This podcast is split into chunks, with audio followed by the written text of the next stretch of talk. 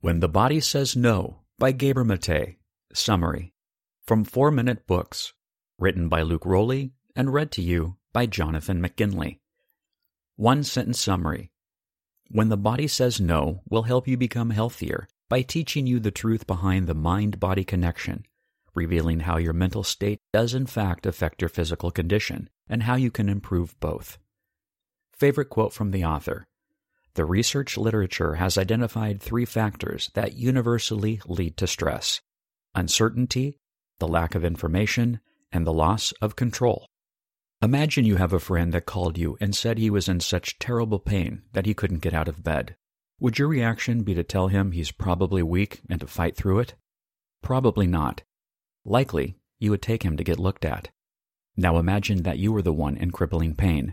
Would you respond by ignoring it repressing it, or even concerning yourself with other people's problems instead? Sometimes when we experience pain, whether physical or emotional, we just choose to tough it out. It might seem to work temporarily, but repressing pain actually endangers our health. When we deny that we have a problem and we don't address it, often we wait until it's too late. In When the Body Says No, The Cost of Hidden Stress by Dr. Gabor Mate, he uncovers the hidden connections between our mental health and physical illness. Sometimes we imagine our minds and bodies as totally different entities, when in reality, they are deeply connected. Mental stresses not addressed can actually manifest as physical disease, which is why it's so important for the medical world to explore this fascinating connection. Here are the three most significant lessons I've learned from this book. 1. When you're stressed, every system in your body goes on alert in response to a perceived threat. 2. Your body attacks itself when you're overwhelmed. And 3. Negative thinking can help you beat stress. Let's get right into it and learn how our bodies work under pressure. Lesson 1 Stress happens when your body perceives a threat, and it affects every system in your body. Many of us experience stress for a myriad of reasons. We all have the same basic processing system, but what makes a stressor for someone is very individual. For instance, losing a job can be an extremely stressful situation for a person living paycheck to paycheck. But for a person with a larger amount of savings, maybe it's not so much. However, at the end of the day, most types of stress are the result of perceived threat to our survival in some way or another. The impacts of stress are felt across many parts of the body, some of which you might not even be aware of. The main places it affects are your hormones, immune system, and digestive system. When you perceive an imminent threat, a series of hormones stimulates the release of the stress hormone cortisol. Cortisol acts on almost every single system in your body. It gets your heart beating faster, takes blood from your organs to your muscles, and suppresses your immune system. All of this is to make sure you react better to the threat at hand. It's a useful system in real, short term threats. But if you have cortisol chronically, it can destroy tissue, damage the heart, and raise your blood pressure.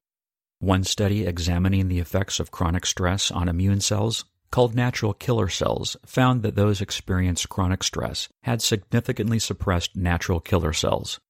These have the essential ability to destroy malignant cells such as cancer, Additionally, wounds on a chronically stressed person took an average of nine days longer to heal than the controlled group. Lesson 2 When you get overwhelmed, your body begins to attack itself. Our immune system needs to be kept at a specific balance, and it's easy for things to go wrong if things are off. Stress can cause your immune system to start harming the tissue it's supposed to defend. This can actually lead to the diagnosis of autoimmune disease in some cases, Autoimmune diseases happen when the immune system mistakenly attacks the body and damages connective tissue, joints, and organs. There are many things that can cause autoimmunity, but one thing in common with many autoimmune disorder sufferers is they struggle with boundaries. They tend to repress their own needs and put others first. The stress of this emotional repression results in problems with the immune system, which starts to struggle to know which cells to attack and which to leave alone.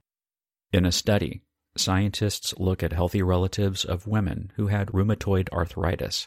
14 out of 46 tested positive for RA antibodies, This group scored much higher than RA antibody negative participants on psychological scales showing the level of anger inhibition and concern about the acceptability of social behaviors.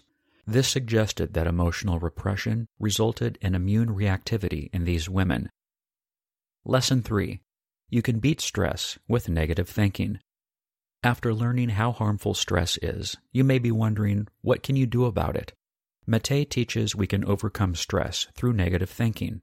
When he was a palliative caregiver, the author came across many people who didn't understand why it was they got cancer. One person wondered why this could happen when he'd always been so positive and not given into pessimistic thoughts. The truth is, being positive all the time actually isn't very good for you. Positive emotions increase well being but being constantly positive actually can turn into a harmful coping mechanism. When you ignore your negative emotions, it increases stress, and we know this makes you more prone to disease. So instead, it's okay to indulge in negative thinking sometimes. We don't have to be constantly pessimistic, but it's healthy to embrace all of reality, including the bad. This helps us find a way to fix what's wrong rather than ignoring it. A study found that melanoma patients who tend to suppress emotions had a higher likelihood of relapse and death.